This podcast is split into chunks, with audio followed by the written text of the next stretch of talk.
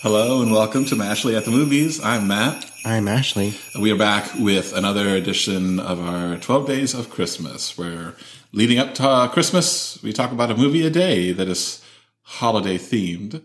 This is actually the last one we're recording for this Christmas season. Um, even though we've got two more coming up after this, uh, those are already recorded, you know, ahead of time. You know, just a, a peek behind the curtain. We, the order in which these are published is not the order in which we record them, but you know, um, uh, in fact, tomorrow's episode um, will feature only myself and an OG uh, from Ashley at the movies. Ashley uh, was under the weather when we recorded that one. In fact, you're still kind of under the weather. I, I continue to be under the weather, so if I sound a little funny, that's why. uh, but he, he, Ashley's a trooper, so um, he's he's here doing this one. Uh, yeah. So today's uh, movie is Funny Farm, Yeah. which is uh, tangentially Christmas related. Um, it's an hour and forty minute movie. At the hour and twenty minute mark is when he gets Christmassy. Uh, but yeah, so this is uh, Chevy Chase, Madolyn Smith. They play a couple who leaves the big city behind to move out to uh, uh, rural Vermont, uh, close to a town called Redbud. But they get this like uh, nice house on, on a lot of land with a little pond with ducks. uh, Chevy Chase's character, his plan is he wants to write like the great American novel. Uh, pretty much. And, um, Madolyn Smith, you know, uh, like I said, as his wife is sort of, well, as we find out later on in the movie, she also has some, some, uh, a novel at least in her or story in her as well. So they have a lot of uh, what you might call misadventures as this movie progresses. And so I'm not exactly certain what time of year this movie starts in, but it goes through, through several months, uh, as the film progresses until we get to, um, like December. Uh, and uh, at the end of the, the end of the movie, it gets very Christmassy. Yeah. Um, and so, yeah.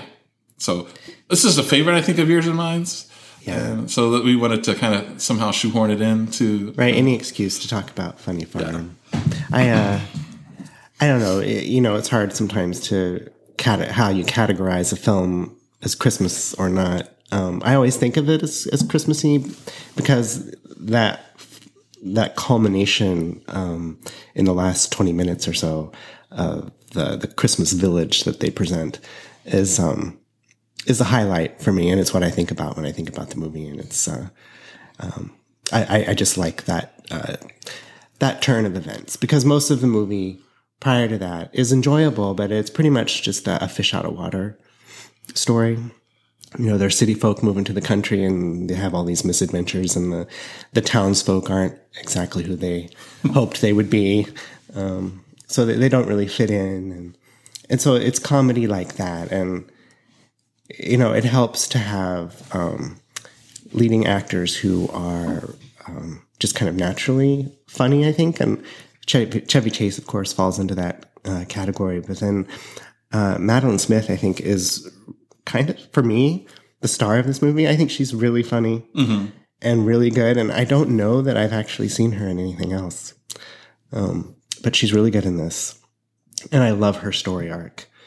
Um, I, I, I love the kind of twist that the movie takes because he, you know, he comes here to be a writer, and I, I don't know if we want to give away what happens, but um, he comes, he they move out there so that he can become a writer.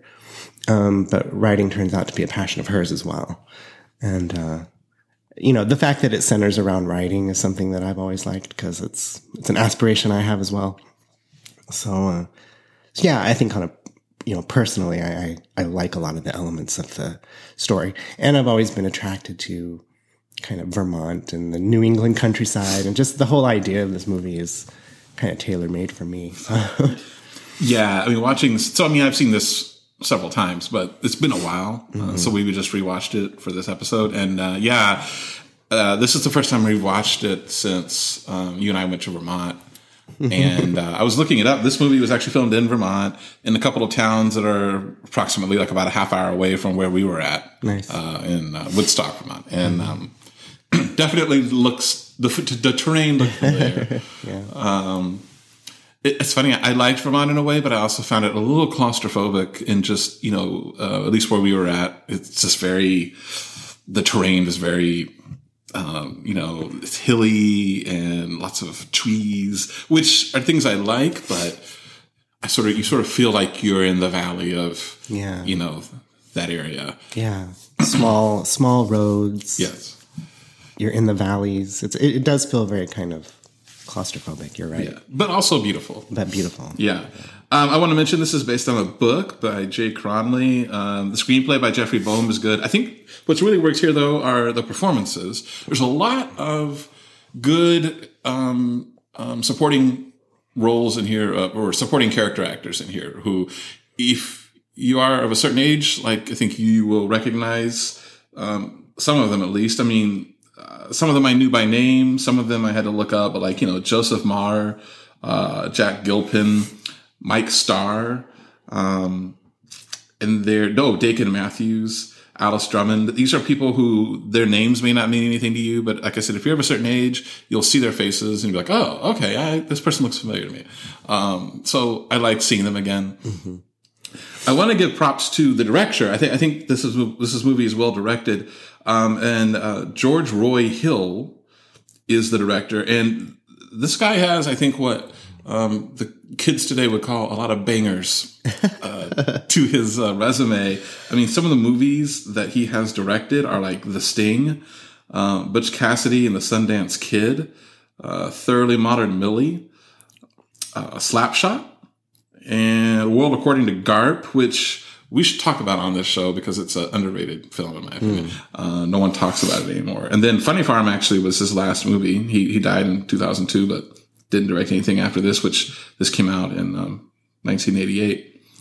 But no, I mean I like this. I like the pacing of this. I like the timing of it.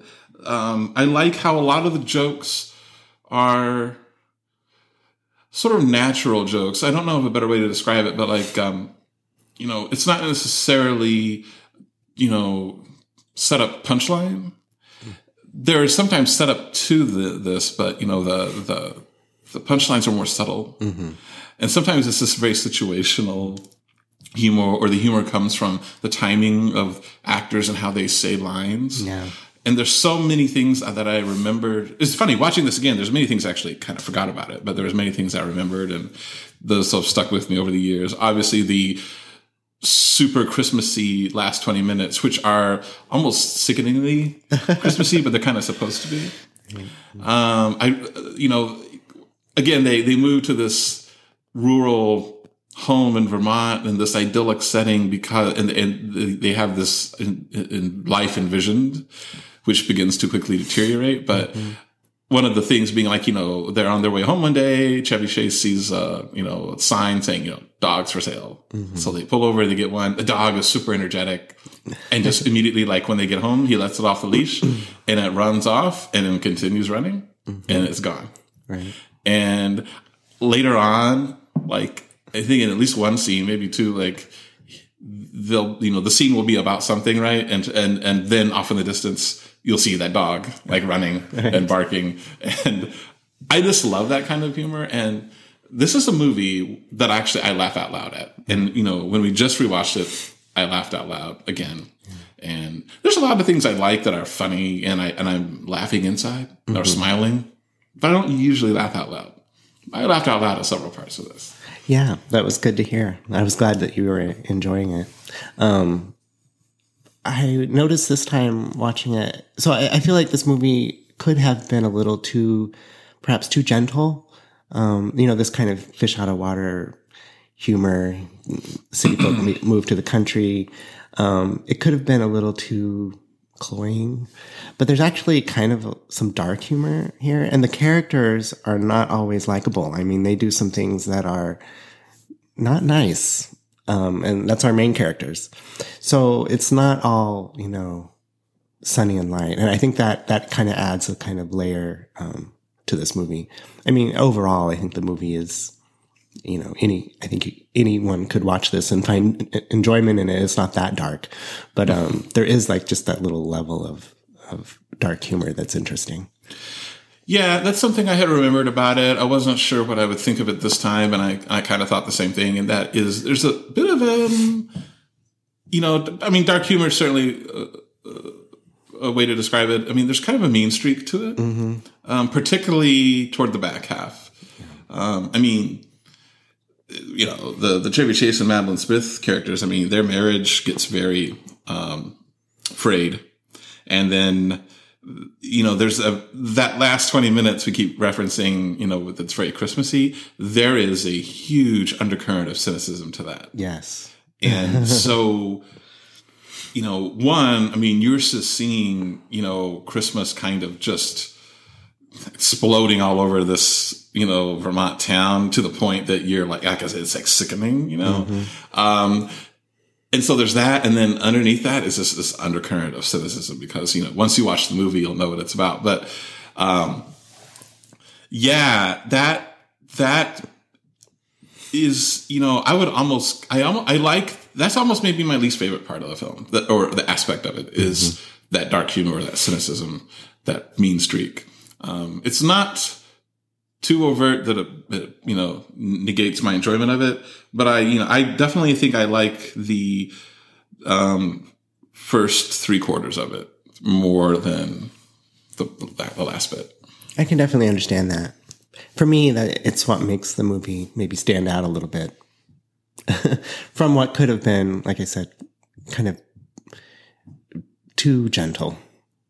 But in, in, in as it is, it's it's um, there's a little bitterness to it, and and a, a bit of reality to it because it, this could have been this could have ended up like a fairy tale, and it it, it doesn't depict small time small town New England as a fairy tale, which is you know what what we might have in mind or what Norman Rockwell may have painted on the cover of the Saturday Evening Post, which they reference uh, in the movie.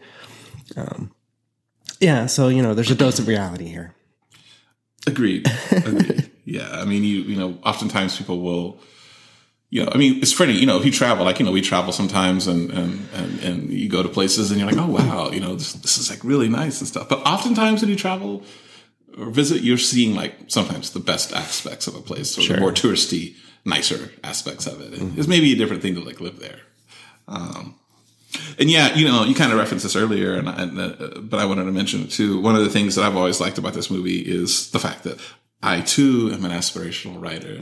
That's changed a little bit over the years. Like when I was younger and up through, you know, maybe even my my er, mid twenties, late twenties, I I really had this big dream, this this this just huge burning desire to. That was what I wanted my career to be. I wanted to be a successful published author. That my career was just like writing novels for the rest of my life because I enjoy writing. And I don't know. I reached a certain point, and I'm like, you know, I, I mean, I don't think this is going to happen. Not like that. So uh, I still enjoy writing, though. So now, like, I just enjoy like being able to finish something. Because I got to be honest with you, you know, with, with the way life gets in the way and being busy with different things, it's sometimes difficult to just kind of make time to write. Um, but that's kind of, you know that's kind of what's happening you know or, or find inspiration. But you know that's kind of what happens in this movie with with uh, Chevy Chase and Madolyn Smith is he wants to write. He just he has trouble with it and then he does write something and it's just so so and she meanwhile has this she's like well I just found time and you know and I stuck to it and and she she she she has success. So what would you give this out of 10 I give this an eight out of ten. Yeah, I would give it an eight as well. Um, it is on the tomato meter. It has a 62% fresh from critics um, and a 51% from audiences. So, yeah, that's Funny Farm. And thank you all for listening. Thank you.